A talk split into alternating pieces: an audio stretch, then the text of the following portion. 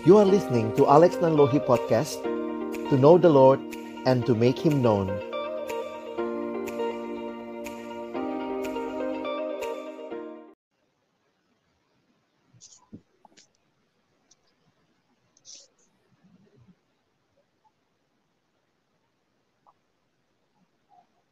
Halo, shalom teman-teman. Shalom Ray, apa kabar? Halo, shalom Bang Alex. Shalom juga teman-teman semua. Puji Tuhan, kabarku baik-baik. Ya, senang ya kita kembali malam hari ini berjumpa di YouTube Alex Nanlohi dengan satu apa ya topik yang hangat nih bulan ini Ray ya. Ada bulan apa ini? ini biasa bulan-bulan apa semua pembahasan mengarah ke sini ya. mengarah ke pasangan hidup, uh, mm. cara berpacaran, uh, bergumul mencari si doi kayak gitu. nah, uh, tapi ya semoga kita nanti tiap minggu bisa bahas sesuatu yang unik ya, Bang ya. Iya, betul karena kita juga pengen teman-teman boleh uh, kita sharing bersama mungkin ya bukan memberikan pemaparan teori tetapi kita juga ingin berbagi khususnya dengan teman-teman yang secara khusus mengalami ya. Hmm. Jadi ini pengalaman dibagi, cerita dibagi dan kiranya juga boleh jadi berkat buat teman-teman yang mungkin punya pergumulan yang sama dan kita rindu uh, sepanjang bulan ini nanti kita akan bisa melihat juga bagaimana uh, kasih Tuhan menjadi dasar sebenarnya untuk setiap relasi yang sedang dibangun. Ya kita mulai dalam doa dulu ya Re, ya kita berdoa. Kami datang dalam ucapan syukur malam hari ini. Terima kasih kesempatan siaran seperti ini minggu demi minggu Tuhan berikan bagi kami. Terima kasih buat kesempatan yang Tuhan berikan. Kami juga rindu berbagi, mendengar cerita, dan saling menginspirasi melalui apa yang kami akan bahas bersama-sama. Dan malam hari ini kami pun menyerahkan percakapan kami, perbincangan kami bagi kemuliaan Tuhan. Dalam nama Yesus kami berdoa. Amin. Nah, gimana Ray? Temanya malam ini apa nih ya? Karena Ray memilih lagu katanya. ya, uh, sebagaimana mungkin teman-teman tahu di kalangan hmm. persekutuan ya, ini salah satu uh, masalah klasik dari zaman Tuhan Yesus kali ya. dari zaman Tuhan Yesus sampai sekarang, dari zaman perjanjian lama kali perkawinan oh. campur. Campur. nah, teman-teman, uh, hari ini kita akan sama-sama membahas ya seperti mungkin yang teman-teman dapat di keterangan apa ya Jakom ya. Maksudnya salah satu uh, hal yang pasti kita jumpai di dalam membangun relasi kan ya pasti hmm. perbedaan hmm. gitu kali ya Bang ya. Maksudnya nggak akan ada dua orang yang benar-benar sama persis baik dari karakter, sikap atau bahkan juga latar hmm. belakang. Nah, salah satu yang mungkin paling uh, sering dialami atau mungkin juga hmm. sering dinikmati di dalam kalangan persekutuan itu adalah ketika kita mau membangun relasi atau mungkin uh, berpacaran gitu ya uh, dengan latar belakang suku yang berbeda kayak gitu mm -hmm. itu uh, sebagai juga pelaku ya jadi ini malam ini sebenarnya Ray lagi mau dengar studi kasus kayaknya sebagai pelaku juga ya pak uh -uh. itu pasti punya tantangannya tersendiri ya maksudnya yeah, punya yeah uh, pergumulan dan keunikannya sendiri kayak gitu. Nah, cuma ya kita mau sama-sama nanti ya kita sharing, kita dengar cerita hmm. uh, ya bagaimana Tuhan bisa sanggup memimpin dan hmm. uh, mengarahkan dan ya maksudnya dengan Tuhan yang sama juga yang juga sanggup uh, memimpin setiap kita kayak gitu. Iya. Dan saya berkesempatan dapat kehormatan ini ya mengundang dua adik yang saya kenal sejak mereka mahasiswa, orang-orang yang juga uh, bukan hanya berteori tentang uh, perbedaan suku, tetapi sudah menjalani dan ya kita bisa mendengar cerita mereka. Dan malam hari ini saya perkenalkan untuk Kak Emil dan Kak Dwi. Selamat malam. Halo. Halo. Saya yang Dwi. Senang banget ini. Ya, jadi jelas ya. Karena nama kalian itu bisa dua-duanya untuk laki maupun perempuan ya. Ya, benar. Ya, ini kesempatan yang indah. Boleh dengan teman-teman kita bisa sharing malam ini. Terima kasih ya buat kesediaannya. Dan eh, kita pingin juga nanti dengar cerita dan teman-teman yang punya pertanyaan mungkin dalam pergumulan yang sama atau bertanya kadang-kadang ada yang gitu saya mewakili teman Wah, kalau teman saya begini gimana padahal pribadi jadi kita mau kenalan dulu ya dengan uh, Kak Dwi dan Kak Emil. Mungkin sekalian menjelaskan ya yang mana dari suku yang mana karena kalian kayaknya makin mirip ya. Ada yang bilang ini enggak bukan masalah beda suku ini. Ya. silakan silakan Kak Dwi dan Kak Emil memperkenalkan diri. Ya, halo, selamat malam. Uh, terima kasih uh, Kak Alex dan Ray juga untuk kesempatannya kami dijamu di sini. Uh, kami juga sama-sama warga Kelapa Gading, Jakarta Utara, ya siap melakukan 3M ya. 5M ya. sekarang. 5M. Dan uh, ya saya Duyanto uh, dari suku Tionghoa. Ya saya lahir di Pontianak dari keluarga Chinese. Generasi ke kakek saya masih langsung dari sana, hmm. dari hmm. dari uh, mainland ya.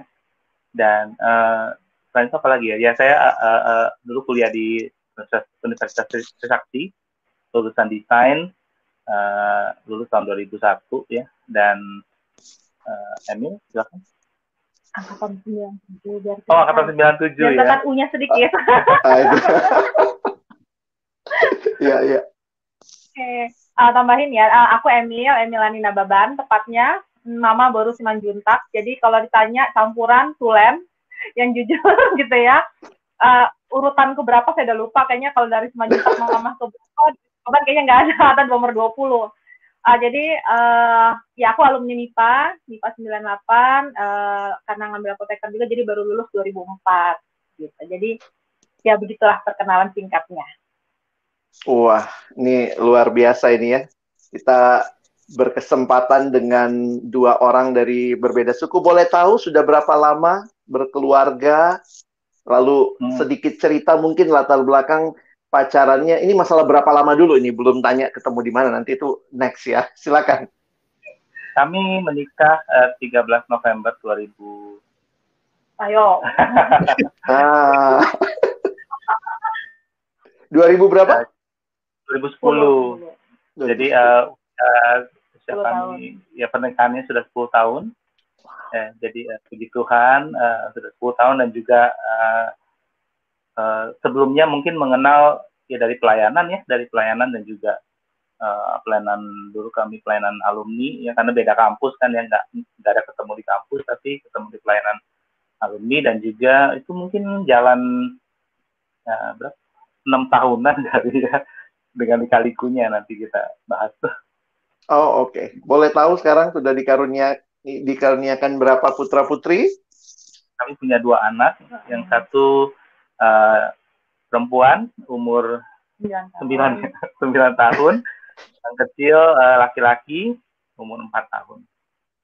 Wah, ini banyak hal bisa digali nih. Mungkin Ray sebagai yang mengatakan diri juga perlaku ya, mungkin bisa bertanya.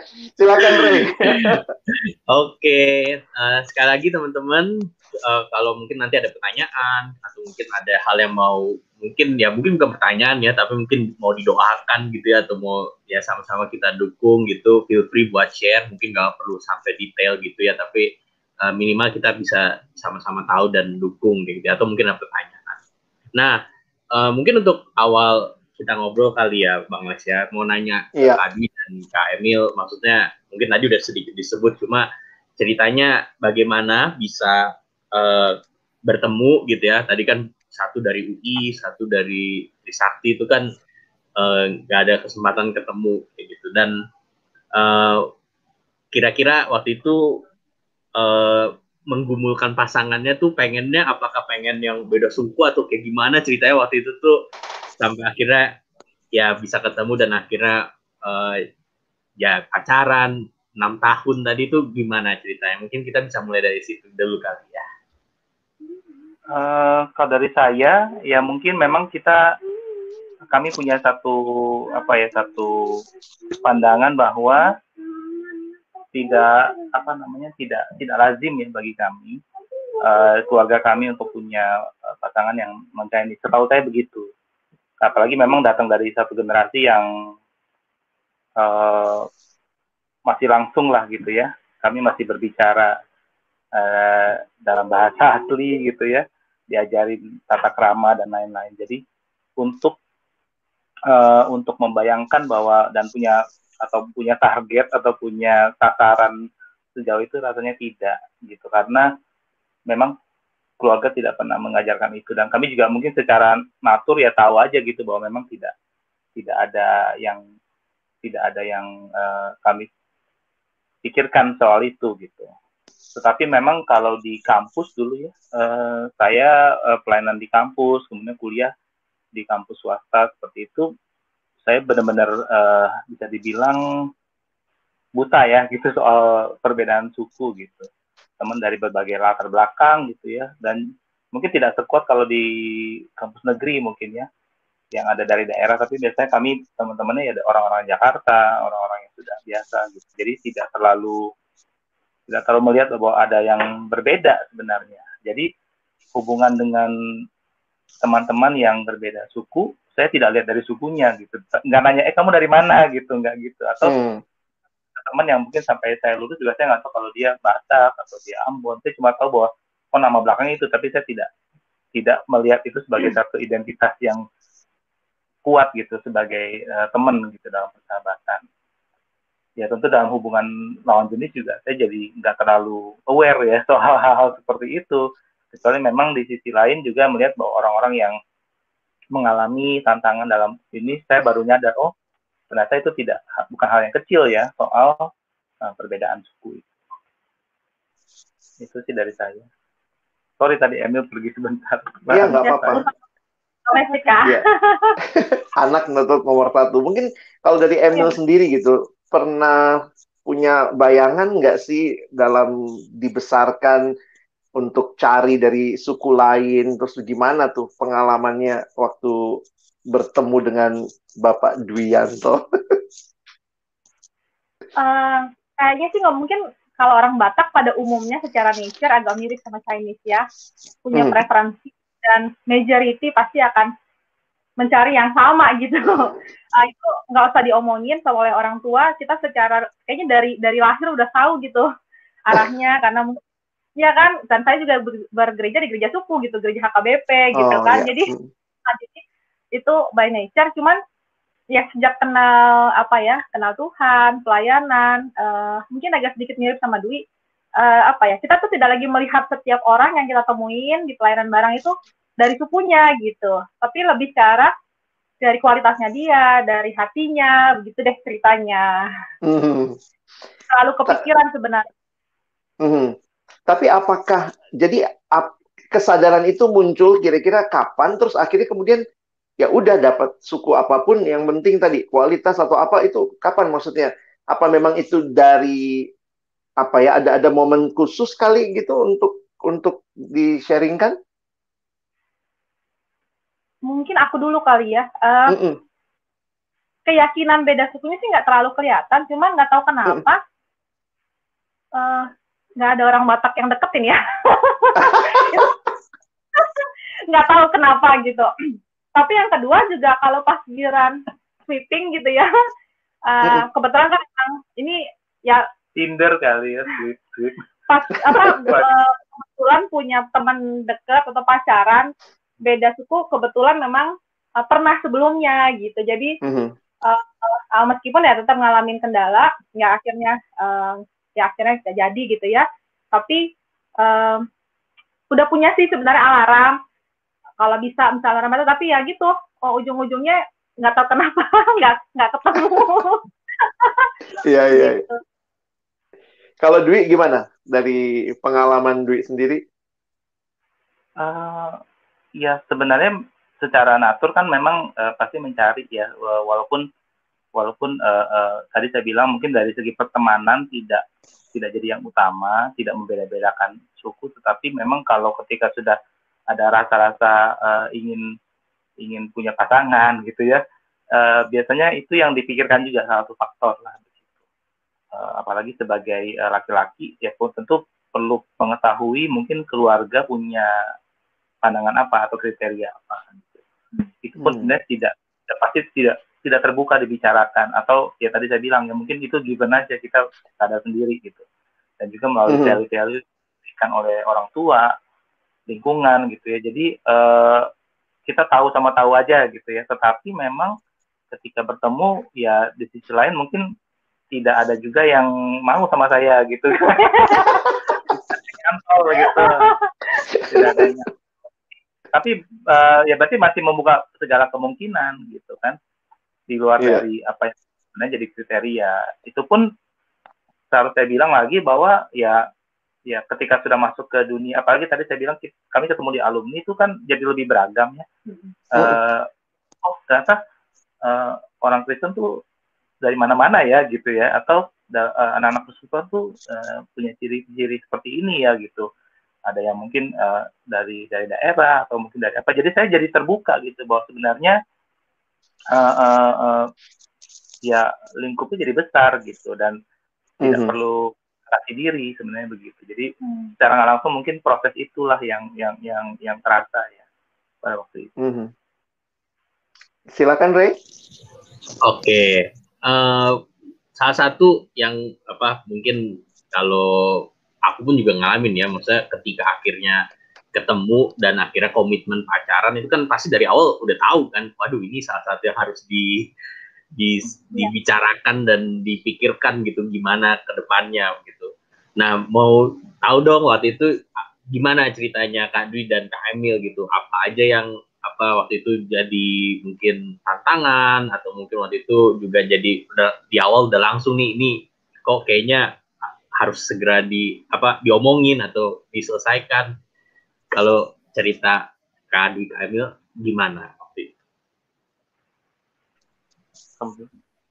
Uh, jujur aja, uh, karena kami memulainya itu dari persahabatan, dari pertemanan.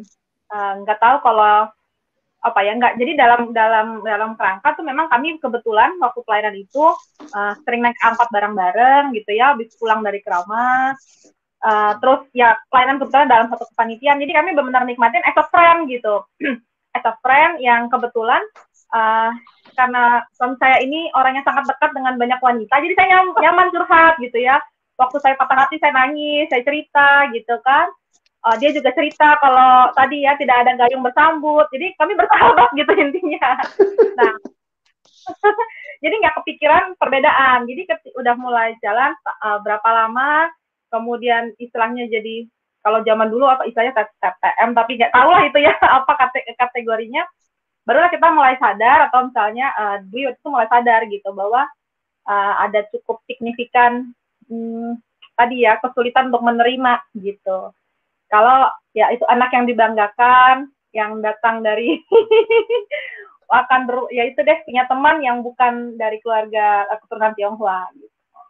Ya memang uh, dari kami jadinya uh, ya harus realistis ya realistis mem melihat bahwa memang ada ada ada perbedaan itu tetapi memang tidak langsung apa ya menjadi satu satu tembok gitu yang harus kami tembus. Jadi bukan bukan itu yang kami terus uh, bicarakan begitu. Jadi uh, tadi Emil sudah juga sudah bilang ada kesamaan-kesamaan yang kami nikmati sehingga uh, sambil terus bertumbuh dalam hubungan tentu tidak selalu masalahnya adalah bagaimana kita menyelesaikan perbedaan itu. Karena memang perbedaannya ada dan dan butuh di, dipikirkan tetapi tidak menjadi fokus yang paling besar begitu karena memang sebagai uh, dua orang yang berbeda ya bukan cuma suku tapi juga karakter dan minat dan lain-lain kami perlu banyak penyesuaian yang lain gitu. Tetapi bersyukurnya adalah uh, ketika memang sudah tahu bahwa uh, kami uh, mau menjalani dengan serius dan juga uh, percaya bahwa Tuhan Tuhan ingin kami terus maju dan tidak melanggar firman Tuhan begitu ya meyakinkan bahwa kami tidak tidak tidak menantang apa pun gitu ya kecuali mungkin tadi itu ada ada ada persepsi ada budaya ada stereotip yang mungkin uh, nanti akan kami temui tetapi secara hubungan kami berdua tidak ada yang menentang tidak ada yang uh, kalau kata Galatia itu tidak ada hukum yang menentang hal-hal itu gitu. Kami terus mengembangkan diri supaya bisa uh, melayani bersama bisa hadir dalam dalam lingkungan pelayanan yang atau dalam kehidupan satu sama lain sebisa mungkin gitu untuk menunjukkan bahwa kami memang uh, uh, uh, serius gitu ya dalam hubungan ini. Itu. Tadi mungkin nambahin itu, uh, mungkin aku tambahin hmm. Tri, uh, yang kalau saya, saya bisa ingat gitu, saya bisa recall, memang benar kami menikmati waktu-waktu bareng. Hmm. Itu tuh bukan nggak selalu mikirin bahwa aduh kita ber, uh, kita beda suku terus kita harus gimana nih supaya bisa bisa smooth kita benar-benar nikmatin hari demi hari tuh saling kenal gitu ya jadi sering juga konflik gitu karena saling as a friend lah ya. Jadi benar-benar jadi being ourselves terus kemudian tadi cari pelayanan bareng-bareng gitu. Itu ke semua aktivitas itu yang tanpa sadar jadi mempersatukan memperkuat gitu. Jadi kita bukan hmm. nggak hmm. kepikiran tapi itu satu hal yang tidak jadi top of mind kita gitu. Belum belum. Belum, belum waktu itu. Belum. belum. Nah pas mulai serius nih serius ngejalanin begitu terus gimana tuh? Tantangannya datang dari mana saja Selain pasti dari diri kalian. Apakah gimana keluarga, gimana pendapat teman-teman atau apa gitu? Boleh cerita nggak sampai akhirnya makin mantep untuk lanjut? 6 tahun kan lumayan panjang ya. Apakah memang ada sesuatu yang diperjuangkan sepanjang itu? Mungkin kalau aku lebih ke arah ini sih ya, kalau mungkin perempuan gitu loh, kalau uh, umurnya udah mulai kepala dua dua lima dua enam kan counting up gitu ya jadi udah mulai deg-degan nih gitu sama hmm. kerjaannya uh, either aku jadi panitia nikah teman-teman dulu di pelayanan atau jadi udah mulai deg-degan nih. Sementara uh, ya jadi yang tadinya kami nikmati sama-sama pelayanan dan segala macam mulai kepikiran kan gitu, mulai kepikiran terus orang tua juga sudah mulai nanya gitu, e, ini kapan gitu. jadi itu udah mulai deh uh, apa ya social pressure ya yang yang mendorong udah mulai mikirin waduh ini aku kapan kapan dipinang ya gitu sementara satu belum ada lampu hijau gitu kan uh, sampai kalau di kalau di keluargaku gitu misalnya emang kamu kurang apa sih gitu kerja oke okay. tampangnya juga nggak hmm. jelek-jelek amat gitu hmm. mau dikenalin si B si C gitu kan itu wah ada apa gitu lah gitu itu yang udah mulai mikir jadinya tekanan sudah mulai ada gitu hmm. dan juga mungkin ya perlu diketahui ya kami juga memang paling ya dalam hal ini halangannya adalah dari dari keluarga yang Tionghoa ya hmm. memang tadi saya bilang mungkin secara uh, eh, turun temurun secara lingkungan gitu. Kami uh, cukup cukup mau dibilang eksklusif juga mungkin enggak ya tapi memang memang kami tinggalnya tidak di lingkungan yang uh, Chinese Chinese banget ya tapi memang secara prinsip mungkin ada yang ada yang memang dipegang oleh orang tua gitu dan nilai-nilai hmm. keluhuran begitu ya. Jadi memang tidak terbayang kan tadi saya bilang nah jadi pada akhirnya ketika sudah mulai serius dan orang tua juga mungkin sudah mengendus ya. Mengendus-endus gitu kan. Dan kami juga usaha sedikit-sedikit gitu. Jadi memang ada clash beberapa kali. Ada ada ada ada hal-hal yang kami perlu serius bicarakan. Dan juga tentu orang tua di awal-awal sangat tegas gitu ya. Dan juga hmm. berharap lah ada yang tegas. Ada juga yang memohon misalnya gitu ya. Atau coba pikirkan lagi dan lain-lain. Jadi tantangan-tantangan seperti itu mulai kami pikirkan ketika sudah menjalani beberapa waktu lamanya. Beberapa tahun. Mm. dan kemudian ya tentu tidak berencana sampai sampai enam tahun begitu ya. Tapi uh, kami punya satu apa ya punya satu pemikiran apa yang bisa menguatkan kami dalam hubungan yang penuh dengan uh, bisa dibilang ketidakjelasan tetapi kami yakin gitu nah itu hmm. yang mungkin susah ya hmm. saya nggak tahu orang gimana tapi itulah yang mungkin uh, perlu dibicarakan gitu ya. Sehingga uh, satu sisi kami harus belajar mengenal lebih dalam. Hal-hal sederhana aja misalnya kayak Emil hmm. saya ajak les bahasa Mandarin gitu. Hmm. saya juga Mandarin nggak terlalu kuat. Bisa ngomong buat di rumah tapi nggak bisa nggak bisa nulis nggak bisa baca dan lain jadi saya juga belajar gitu. Jadi kita sama-sama juga Emil uh, belajar gitu ya dan kami uh, siapa tahu nanti bisa mempraktikkan sesuatu gitu. Paling tidak dia belajar tentang budaya atau uh, uh, uh, uh, unsur-unsur lah dalam budaya kami gitu ya. Dan juga saya belajar untuk karena keluarga Emil mungkin lebih terbuka, lebih lebih tidak resisten, jadi saya juga bisa masuk pelan-pelan uh, kepada orang tua, kepada uh, adik-adiknya gitu ya, hadir dalam dalam hal-hal yang yang yang memang settingnya uh, ya saya mendampingi gitu dan mau dikenal gitu, tidak hmm. terus menerus uh, uh, berduaan terus, berduaan terus gitu ya, hmm. dan juga ya kami tahu bahwa kami hidup di tengah lingkungan pelayanan yang kami nggak mungkin sembunyi gitu kan. Jadi Emil ya saya kalau saya pelayanan karena saya kerja di lembaga pelayanan saya bawa untuk bantuin gitu ya. Uh, ke, misalnya kunjungan ke mana kami bisa ada waktu kami eh, Emil bisa ikut gitu untuk untuk bantu pelayanan dan juga sampai akhirnya di gereja gitu sama-sama. Jadi konsep itu yang terus kami pegang untuk menampilkan diri apa adanya di depan orang lain dan hadir tetap aktif gitu tidak tidak berkutat pada satu masalah itu aja hmm. jadi perjuangannya sebenarnya dari dua belah pihak ya maksudnya sama-sama untuk belajar kenal lalu coba melihat apa yang memang jadi sesuatu yang bisa lebih ya maksudnya termasuk keluarga mana yang lebih terbuka ya berjuang juga di situ gitu ya tapi ya, boleh sedikit cerita nggak ya perjuangan eh, bagaimana misalnya meyakinkan keluarga atau menolong keluarga juga melihat lebih luas dari apa yang mungkin jadi world view mereka selama ini itu teman-teman gimana lewatinnya tuh? Yang jelas pertama kita terus berdoa. Uh, jadi waktu itu ah, memang cukup okay. Ketika bersahabat sama banyak orang tuh kepala udah mulai 28, 27 terus masih nggak jelas gitu ya. Banyak sih orang yang bilang mau sampai kapan gitu kan um, uh, ada case-case di mana orang ya udah uh, tak labrak saja gitu. Tapi kami waktu itu belajar meyakini bahwa uh, kami harus istilahnya apa ya menunjukkan sikap respect sama orang tua. Jadi kami entah bagaimana waktu itu dalam doa kami kami meyakini sampai izin itu datang gitu. Jadi hmm meyakini pertama gitu kan karena kami mau setelah tujuannya kan bukan soal pernikahannya wedding ya tapi setelah itu gitu. Jadi kami berjuang berdoa uh, bisa akhirnya jalan dibuka. Entah gimana pokoknya saya percaya bahwa Tuhan bisa lakukan sesuatu yang kita nggak pernah bayangkan. Itu satu. Yang kedua tadi uh, pakai strategi juga sedikit gitu. Misalnya saya tadi belajar Mandarin tapi saya juga tanya sama Dwi misalnya uh, calon om si om sukanya apa gitu. Saya tahu dulu sukanya pisang jadi kadang saya suka titip gitu ya hal-hal kecil gitu. Si Dwi uh, ya kebetulan karena jadi sahabat gitu jadi teman mama kan terbuka sebagai as a friend. Ya waktu dulu Bratok baru buka gerainya saya ingat banget dia bawa kok apa tuh roti yang isinya keju gitu. Ini tante terus dikasih piku nah di situ lah saya coba dia strategi karena, banget tuh ya. Ya jadi saya observe gitu saya observe selain karena uh, antara kami saya juga observe gimana uh, ketulusannya untuk mau kenal keluarga itu satu hmm. yang paling berkesan kan dulu mama punya toko kelontong lah ya istilahnya. Nah itu kadang ada waktunya dating kami, saya harus biasanya nyetir nemenin mama belanja kebutuhan toko gitu. Jadi ketika kami jadi sahabat, dia salah satu supir yang setia ngangkatin barang. Gitu. Itu itu bagian dari cara dia untuk menyerahkan apa ya, mengenal dan menyerahkan diri gitu. Itu sih kurang lebih lah uh, trik-trik yang kami perjuangkan.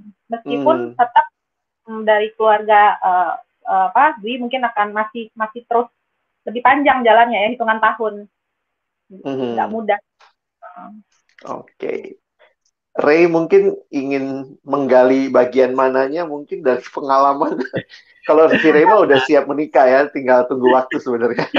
Perjuangannya juga sudah selesai. Belum selesai tapi sudah separuh jalan. ya udah kesalip lah, udah tersalip. uh, mungkin salah satu yang sering jadi pertanyaan sebenarnya ya kan orang tua itu salah satu hal yang apa ya kita tuh kayak serba kayak di dua sisi gitu loh. Satu sisi kita pengen mengerti atau kayak me, apa ya tadi ya merespek atau menghargai menghormati. Tapi di satu sisi kan kadang-kadang diajarin di PMK ya ya itu misalnya pasang hidup dari Tuhan yang begini begini begini. Maksudnya kita tahu lagi kita punya prinsip kayak begitu.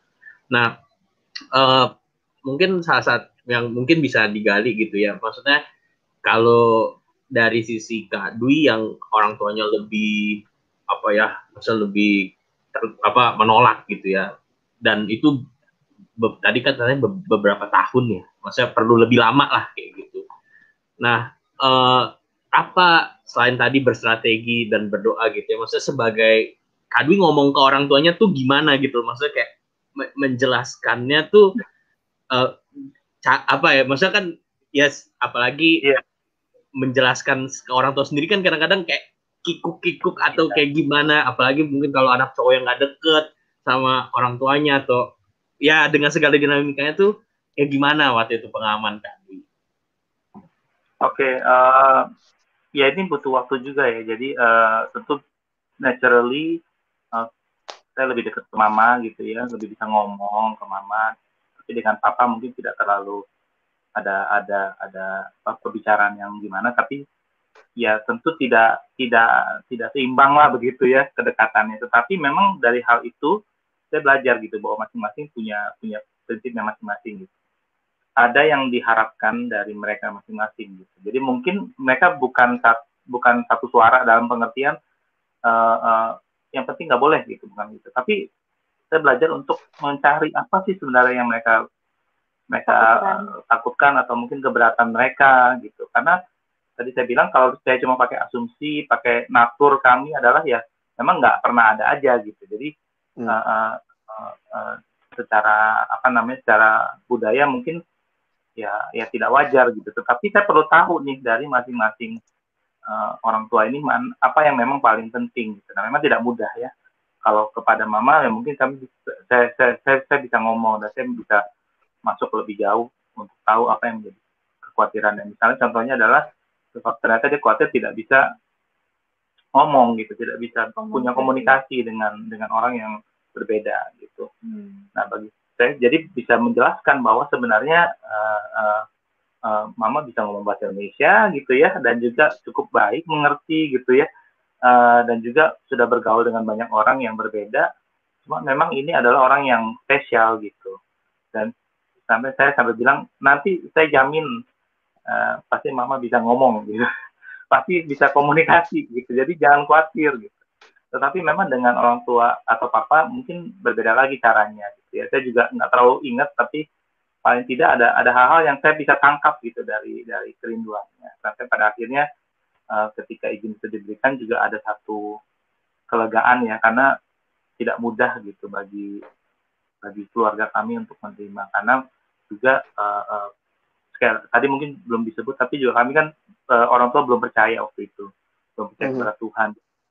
Saya nggak bisa ngomong tuh bahwa ini ini ini hmm. secara kita nggak tahu saya kasih ayat-ayat gitu ya. Saya saya uh, mereka juga tahu lah soal soal Kristen misalnya kenapa kamu nggak taat sama orang tua? Jadi hal-hal yang sering dipertentangkan antara orang tua dengan iman itu kan memang susah ya. Tadi saya juga bilang ya diajarin untuk taat sama orang tua. Tapi ini kehendak Tuhan nih jadi bolak-balik uh, apa keraguannya ada di situ gitu. Tapi ketika tadi Emil bilang bahwa kami berusaha memahami bahwa di sisi lain juga kami rindu ini adalah untuk satu kebaikan bagi keluarga juga. Sebenarnya ya perlu ada waktu gitu. Nah itu masalahnya hmm. kita mau nunggu enggak gitu. Hmm. Kami perlu nunggu atau tidak. Ya mungkin bagi beberapa orang punya tantangan yang lain, tapi bagi kami ya, waktu jalan terus kan gitu. Jadi saya juga dalam posisi yang tidak mudah gitu. Tapi Nah, satu hal lagi adalah uh, saya merasa banyak dukungan dari teman-teman karena kami hadir di tengah lingkungan pelayanan, di tengah lingkungan orang yang bisa memberikan uh, kesaksian ya. Kami tampil apa adanya di depan mereka sehingga dalam beberapa kesempatan ketika teman-teman rekan-rekan pelayanan ini mungkin main ke rumah saya atau mungkin ketemu di dalam pelayanan atau mungkin dalam satu situasi gitu ya yang yang yang Tuhan tempatkan dengan indahnya gitu ya mereka bisa bisa berbicara gitu kepada uh, kepada orang tua kami, kepada keluarga kami bahwa ya ini memang uh, Dwi dan Emil ini ya adalah orang yang baik gitu, yang memang punya punya punya reputasi yang baik tanda kutip gitu ya. Mereka adalah orang-orang yang uh, uh, um, ya saling mendukung gitu. Jadi dengan cara-cara seperti itu saya saya bersyukur sih ada ada teman-teman, ada rekan-rekan lain yang mungkin juga memberikan kesaksian itu sehingga kami tahu dan orang tua juga mungkin jadi tahu bahwa uh, bahwa kami tidak tidak punya niat macam-macam begitu ya. Tidak ada hal-hal yang kami sembunyikan sebenarnya. Tetapi ya itu pergumulan itu. Mungkin juga Dwi mulai masuk uh, kami juga mulai masuk kan kebetulan uh, ya Dwi punya saudara gitu ya yang sudah dalam Tuhan juga yang kenal yang punya punya nilai yang sama. Jadi dan dan juga mengenal saya gitu. Kita lalu kemudian setelah itu lewat kebetulan lingkungan pelayanannya Dwi gitu di Our Daily Bread di RBC yang juga mungkin bisa ngomong sama ipar saya gitu yang juga sudah Kristen waktu itu. Jadi uh, itu seperti pelan-pelan menabur sesuatu gitu. Mm-hmm. yang entah apa kita nggak tahu. Tinggal nanti kita lihat. Nah di situ yang saya lihat Tuhan akhirnya bekerja gitu dari hal yang sudah kita tanam somehow entah kenapa tiba-tiba ya satu titik gitu uh, apa ya papa bisa bilang ya sudah gitu. Kalau memang kamu udah nggak bisa lagi uh, coba panggil uh, wanita itu gitu ya. Nah itulah. Bawa kemari. Bawa kemari. Nah itu momentum yang paling menakutkan yang pernah saya hadapi itu lebihin ujian skripsi. Beneran Iya iya iya. Dan apa ya kadang ngelihat memang cara Tuhan ajaib ya di luar yang kita pikirin gitu ya. Apa yang ya Ray juga ngalamin kali ya. Tiba-tiba terbuka silahkan mana orangnya. Wow. Dan itu Sesi itu jadi kenapa? Sesi kedua Ray aja yang cerita kayak. Saya mau dengerin. cerita. uh, tapi tapi mungkin nanti dari dari sisi yang lain mungkin uh, pengen dengar juga gitu ya uh, gimana perjuangannya mengatasi perbedaan? Karena kan pasti waktu kalian juga jalanin makin sadar ya beda suku. Yang nggak nggak beda suku aja juga ada perbedaan apalagi beda suku. Dan apakah itu masih dialami tanda kutip ya sampai saat ini setelah 11 tahun? Bagaimana teman-teman uh, cope with the differences gitu ya? Gimana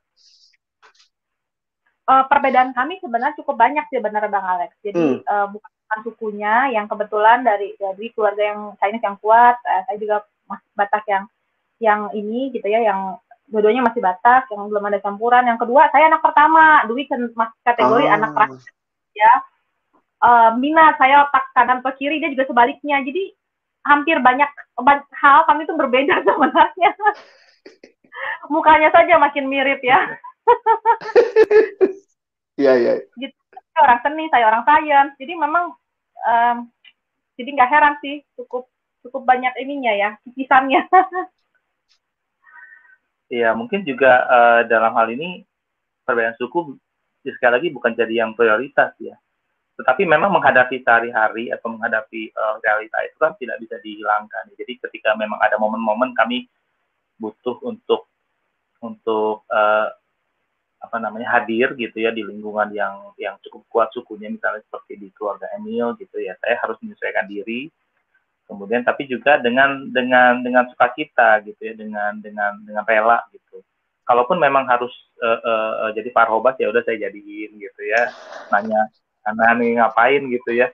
Tapi ya hadir gitu. Bahkan orang tua saya juga pada akhirnya ketika mungkin uh, waktu itu adik adiknya Emil nikah ya dia mereka datang gitu ya dan melihat juga bagaimana uh, ada. acara adat itu seperti ini. Jadi buat, buat mereka juga hal yang baru kan. Jadi saya juga mm-hmm. me, ya, saya bersyukur lah keluarga Emil sangat terbuka gitu untuk untuk untuk kami gitu sebagai keluarga yang cukup asing ya.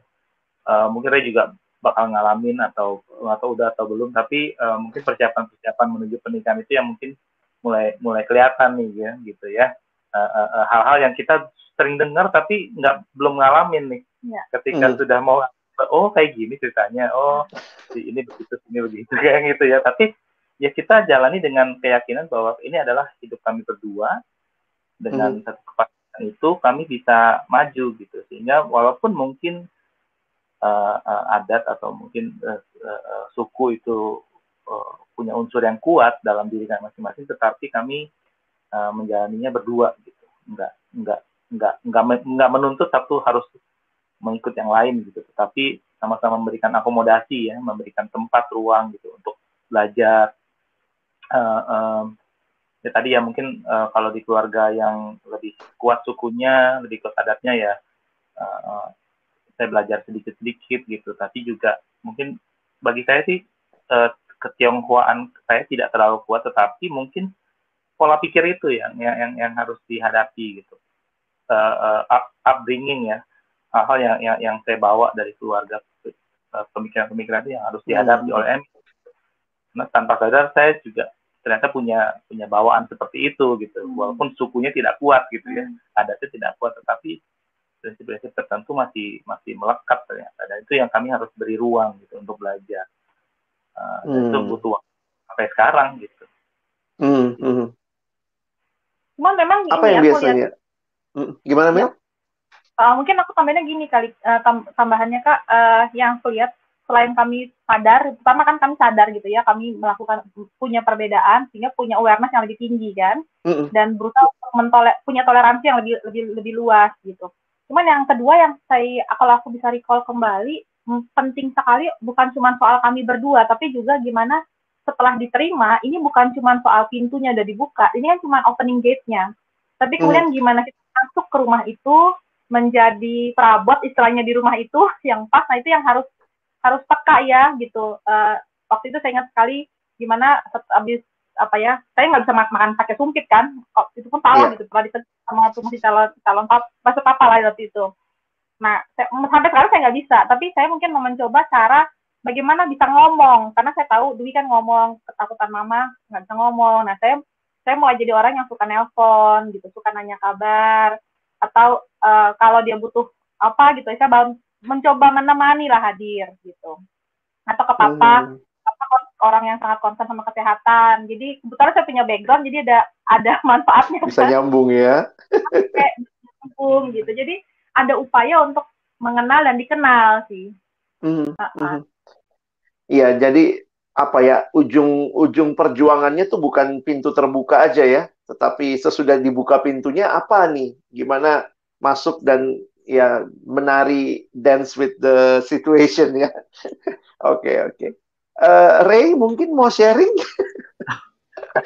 sejauh pintu mulai terbuka atau sudah mulai dibuka? ya, pintu dibuka ya dobraknya langsung enggak enggak. uh, share, sharing ya ya apa aku pun juga sama ya bergumul dan eh, salah satu hal yang aku pelajarin dari relasi beda suku itu sebenarnya belajar asumsi ya. Maksudnya kadang-kadang aku pun juga punya asumsi untuk sesuatu yang aku nggak tahu gitu. Uh, aku inget lah cerita awalnya tuh aku pikir orang tua aku yang bakal menolak orang tua eh, pasanganku yang bakal terima. Karena itu klaim dari anaknya sendiri katanya bakal menerima tapi ternyata pas apa ya pas biasa kan gitu ya kalau masih pacaran mungkin masih dianggap main-main kali ya. Tapi kalau pas giran udah serius, serius. tuh mulai mulai keluar lah ya apa pendapat-pendapatnya kayak gitu. Dan ternyata uh, kebalik. Apa maksudnya? Ya ternyata sama keluarga itu mungkin yang aku takut banget gitu ya. Aduh gimana nih ngomongnya gitu. Ternyata mereka lebih ya lebih santai gitu, maksudnya lebih biasa aja gitu, nggak nggak kayak di bayanganku yang bakal apa gimana.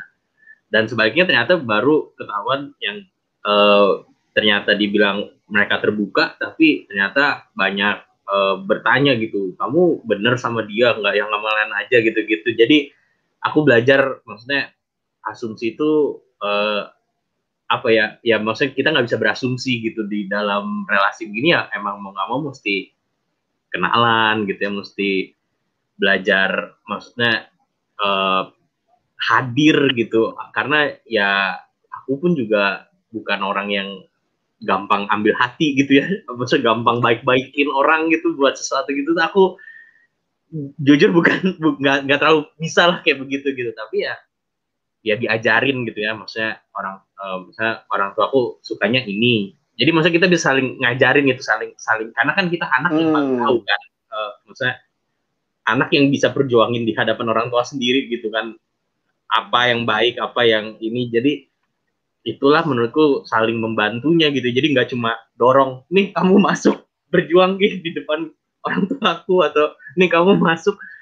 Nah aku bersyukur lah maksudnya aku belajar hal itu gitu ya. Walaupun sama ya kayak tadi Kak Emil atau Kak Dwi gitu ada masa-masa juga ini mau sampai kapan? Kayak begini. Mau karena umur jalan terus terus juga hidup planning hidup kan juga mesti maksudnya kita hidup juga efektif gitu ya mau ngapain mau ngapain apa yang Tuhan kendaki tapi ya satu hal sih yang aku syukuri ya ketika masing-masing kita yakin di situ keyakinannya buat bener-bener sih. Kayak jujur hmm.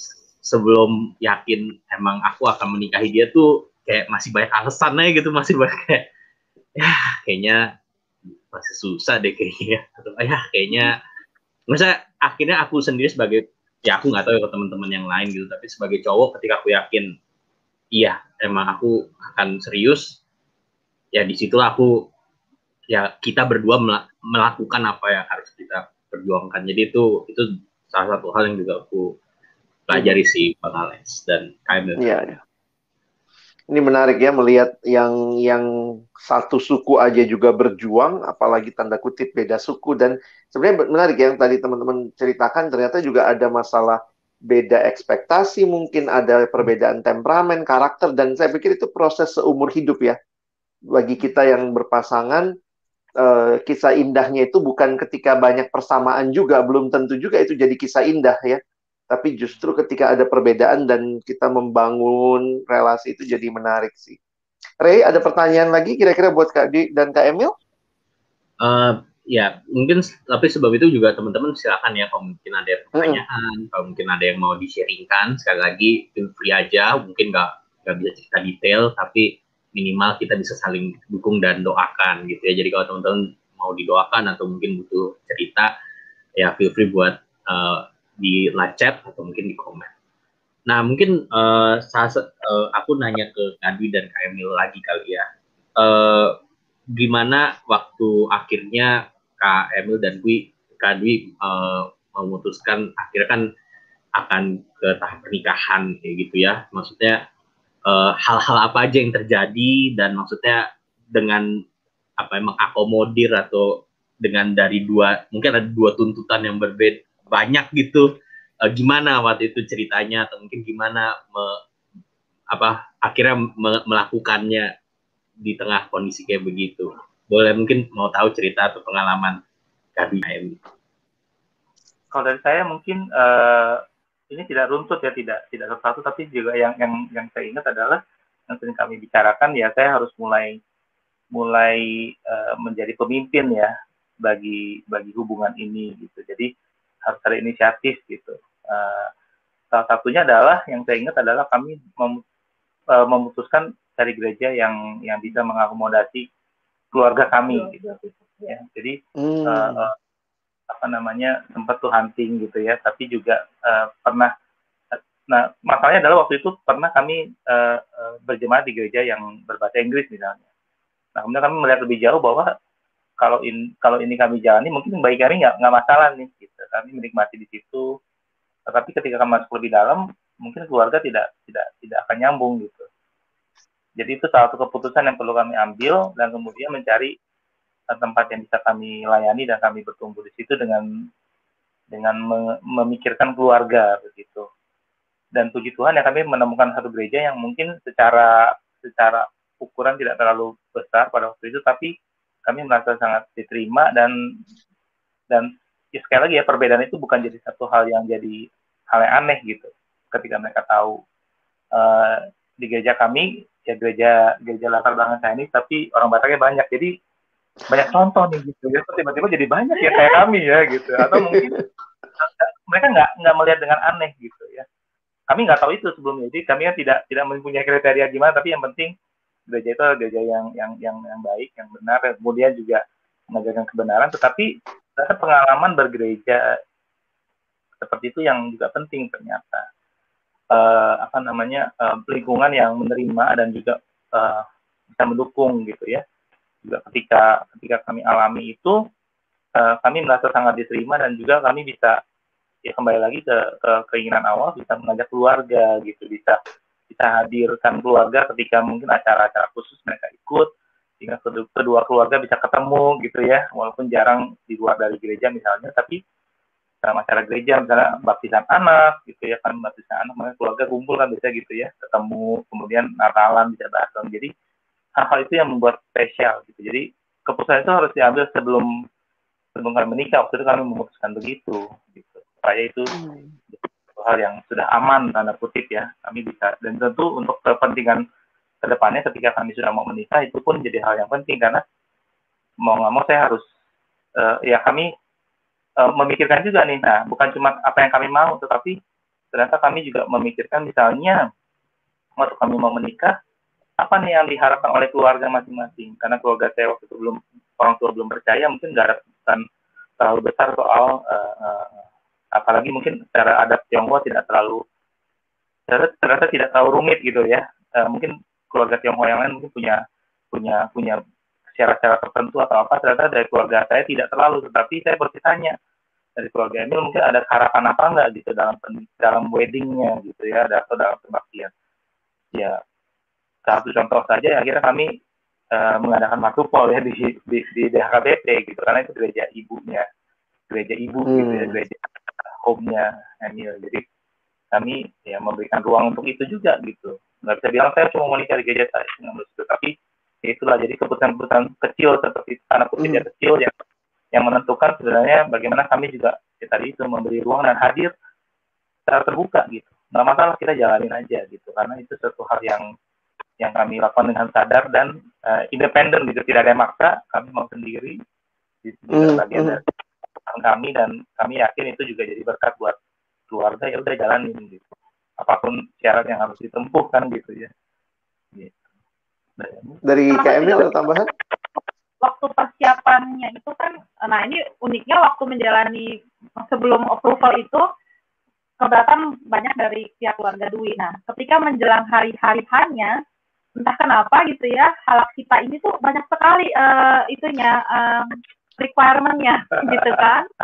Nah di situlah mungkin mulai tuntutan banyak dari keluarga saya gitu. Uh, nah itu tadi uh, masuk kok akhirnya kita coba cari yang paling tidak kita bisa memberikan ruang pada mama untuk kasih state lah di, di, di, wilayahnya gitu ya di gerejanya. Kemudian uh, ya termasuk juga membawa keluarga besar gitu kan. Jadi habis masuk kontrol bisa ada acara kecil gitu di rumah. Nah Uh, terus uh, yang saya ingat lagi waktu nah masalah adat dan tidak adat gitu. Nah saya tahu uh, karena mendapatkan approval aja cukup panjang, jadi dan sebetulnya saya juga punya marga ya, jadi cukup, cukup sensitif ketika bicara uh, anak laki-laki misalnya gitu kan harus dihadapi oleh perempuan itu hal yang cukup sensitif waktu itu kami. Jadi dalam banyak berdoa saya pelan-pelan gitu ngomong sama mama, mama bukan bukan yang bukan Dwi nggak mau tapi mungkin kondisinya belum pas gitu. Sambil didoakan sambil pelan-pelan gitu dijelaskan. Dan kita komit nanti setelah kita dan nikah kita coba penuhi ya harapan mama gitu. Kan ini bagian dari uh, komitmen kami tapi timingnya mungkin belum bukan sekarang. Nah itu hal-hal yang kadang-kadang masih galau gitu ya. Tapi pelan-pelan kita jelaskan dengan dengan kelembutan. Kelembutan dan doa gitu. Uh, jadi itulah kami bisa menikah mungkin memang belum diadakan dan setelah kami punya anak itu tahun kemudian kami harus melakukan bagian dari komitmen sebelumnya gitu. Kayak gitu gitu hmm. ini jadi menarik kali ya untuk memperhatikan. Sorry ini suaranya agak sedikit ini ya Ray. Dari siapa? Dari saya? Halo. Oke. Okay. ya kayaknya dari KM tadi deh Uh, oh. Aku mute bentar ya. Ada feedback. Iya, okay. Ya, kalau kalau aku lihat ini ya jadi menarik ya penjelasan Duit sama Emil bahwa pentingnya berdua untuk mengambil keputusan, bicara dengan keluarga. Jadi ini bukan masalah menang kalah ya. Wah, pokoknya pestanya Tionghoa nih, wah menang Tionghoa nih, sampai lagunya semua Tionghoa misalnya. Oh ini adat Batak nih, lagunya lagu Batak, menang Bataknya. Jadi bukan masalah menang kalah, tapi menarik. Saya senang dengan gambaran memberi ruang kepada keluarga masing-masing untuk juga apa yang bisa kita uh, penuhi ya, kita komitmenkan dan itu jadi sesuatu yang dibagikan. Wah, thank you banget ini ya uh, kesaksian dan ceritanya. Saya harap bisa jadi inspirasi buat kita semua. Mungkin pertanyaan terakhir kali ya yang ada di list kita juga. Saya senang dengan pertanyaan yang Ray buat ini ya setelah lewati proses itu, teman-teman sendiri ngelihat Tuhan itu Tuhan yang kayak apa sih buat hubungan rumah tangga kalian? Apa yang kalian alami atau kalian kalau mau memberi nama dia Tuhan yang seperti apa nih yang teman-teman alami dalam menjalani dan melewati relasi beda suku ini? Silakan. Hmm, waktu kami nikah tuh kami ngambil Great is Thy Faithfulness dan itu benar-benar kami nikmatin hidup waktu kami pacaran sampai kami menikah pun setelah 10 tahun up and down gitu ya. Kami benar-benar melihatin itu Allah benar-benar Allah yang Allah yang grateful gitu ya. Uh, dan kemudian dia he's faithful gitu. jadi kita bisa lihat begitu banyak keajaiban demi keajaiban yang Tuhan buka sih gitu. Dari melembutkan hati papa mama sampai akhirnya kami bukan sampai kemudian kami disertui kemudian juga kami hadir uh, menyaksikan mama mertua bisa bertobat gitu itu hal-hal yang kami lihat enggak ya itu sih kalau ditanya Allah seperti apa ya yang kita kita nikmati. Hmm, hmm. Ya, dari Kak Iya, jadi makanya itu tema kami ya. Dan uh, ya Tuhan yang yang yang menolong kami gitu ya. Dan apa pun yang kami lakukan itu walaupun tidak sempurna, kami jatuh bangun dari dari segi hubungan dan juga uh, apa namanya uh, sikap mungkin kepada orang tua dalam dalam dalam prosesnya itu. Tetapi dalam semua itu Tuhan uh, bekerja gitu. Uh, jadi kalau mau dibilang ya semoga juga kesaksian kami men menunjukkan bahwa uh, tanpa Tuhan ya segala usaha kita sia-sia kan begitu tetapi di sisi lain juga uh, ketika Tuhan sudah memimpin kita harus yakin gitu. Karena dia memimpin uh, kalau saya ingat lagu kesukaan itu lagu yang uh, Guide Me Oh Thou Great itu ya. Ya jadi ya ini suka yang itu dulu nggak tahu sekarang jarang nyanyi lagi tapi itu jadi satu hal yang sangat uh, menopang gitu karena di dalam tuntunan itulah kami merasakan bahwa dia dia dan apa yang sudah dia uh, rancangkan itu um, ya pasti jadi ya. Tentunya di balik itu ada ada ada iman perlu ada usaha ada dorongan gitu ya perlu ada uh, bantuan dari teman-teman yang kami tidak pernah duga gitu tapi semua itu menjadi satu tapestry ya satu satu rancangan hmm. permada yang indah gitu. puji Tuhan sih sampai sekarang Tuhan masih terus setia thank you hmm. ruang kesaksian ini ya. eh aku aku terpikir sesuatu pengen nanya nih kalau anak-anak gimana kalian membesarkan anak dalam dua budaya yang berbeda begitu atau bagaimana kalian me, me, mendidik mereka untuk melihat keduanya tentunya ya gimana tuh? oh. Boleh dong dengar dengar ceritanya gitu. Uh, ini uh, kami kebetulan juga kan uh, belajar bersama-sama di Growing Kids Gateway gitu ya.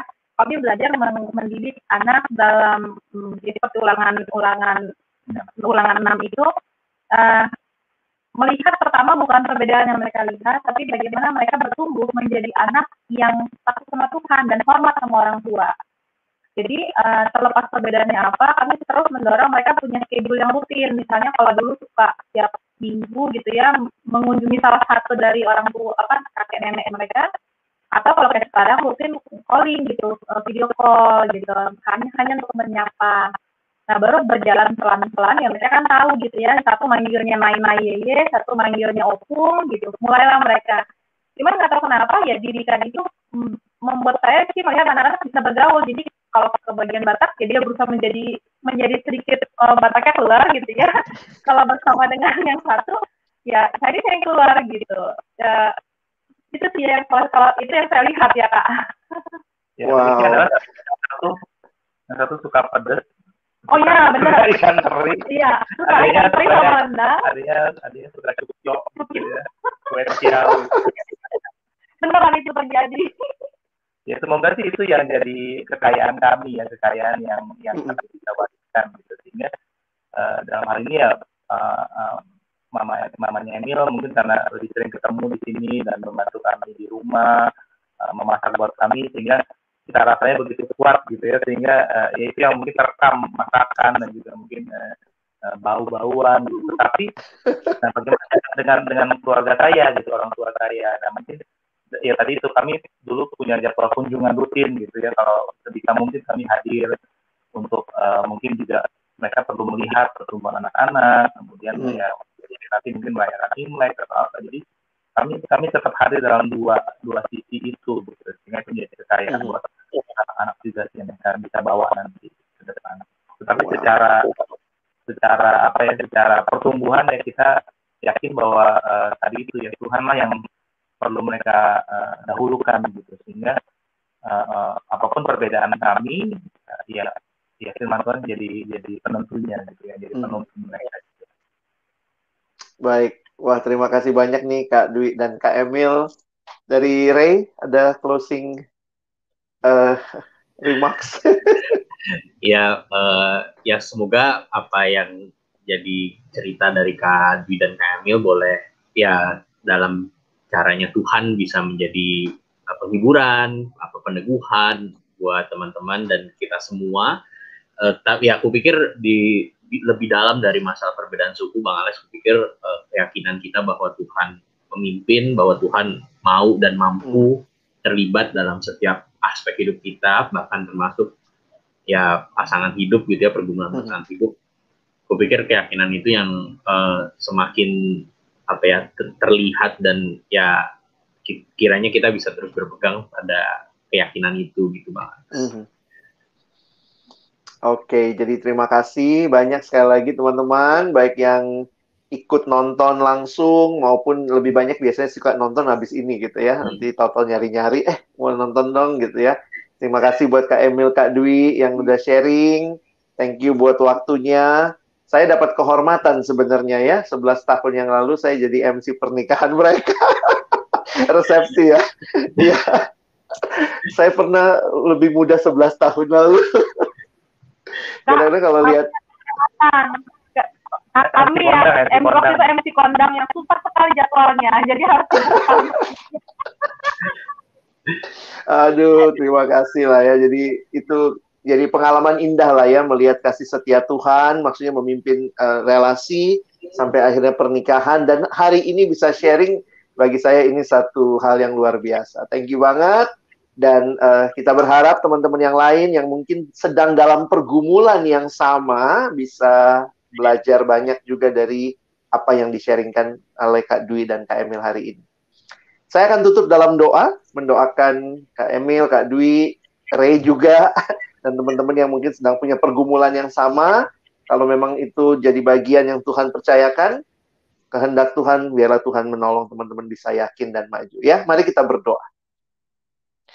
Tuhan terima kasih banyak karena Engkau hadir dalam hidup anak-anakmu, termasuk memimpin setiap relasi yang sedang dibangun oleh teman-teman, ataupun yang sudah dibangun seperti yang kami dengar dan saksikan dari Kak Emil, Kak Dwi, di dalam perbedaan yang dimiliki yang sering kali menjadi perbedaan yang begitu kuat karena perbedaan suku. Tapi hari ini kami pun belajar kembali berserah kepada Tuhan untuk semua relasi yang sedang kami bangun, kami jalani, baik yang mungkin sedang PDKT dengan beda suku, yang sedang berpacaran dengan Eh, beda suku yang mungkin juga harus berjuang ya Tuhan. Ingatkan kami bahwa Engkau hadir, Engkau tidak meninggalkan dan kasih setiamu nyata. Karena itu kiranya kami boleh dengar-dengaran kepada apa yang Tuhan sampaikan dengan realistis juga bisa melihat apa yang Tuhan kehendaki bagi relasi yang sedang kami jalani. Tuhan hamba berdoa banyak teman-teman di pelayanan yang juga mengalami pergumulan perbedaan suku. Ada juga yang mengalami pergumulan karena uh, tantangan dari keluarga yang masih sangat keras. Tapi kami percaya kalau memang Tuhan berkehendak, maka biarlah berikan keyakinan yang dalam dan kedua pasangan boleh berjuang bersama-sama. Terima kasih, terus menyerahkan juga untuk Kak Dwi, Kak Emil, bersyukur Tuhan untuk anugerahmu bagi mereka. 11 tahun Tuhan memimpin pernikahan, berkati setiap usaha mereka, pekerjaan mereka, dan juga anak-anak boleh dididik di dalam takut akan Tuhan, dan juga di dalam budaya yang kaya ya Tuhan.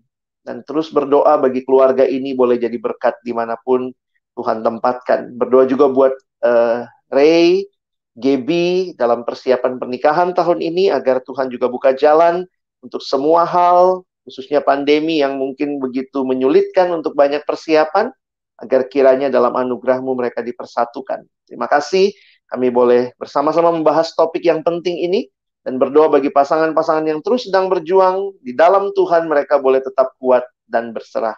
Kami bersyukur untuk siaran malam hari ini dan kami menutup di dalam nama Tuhan Yesus Kristus. Amin.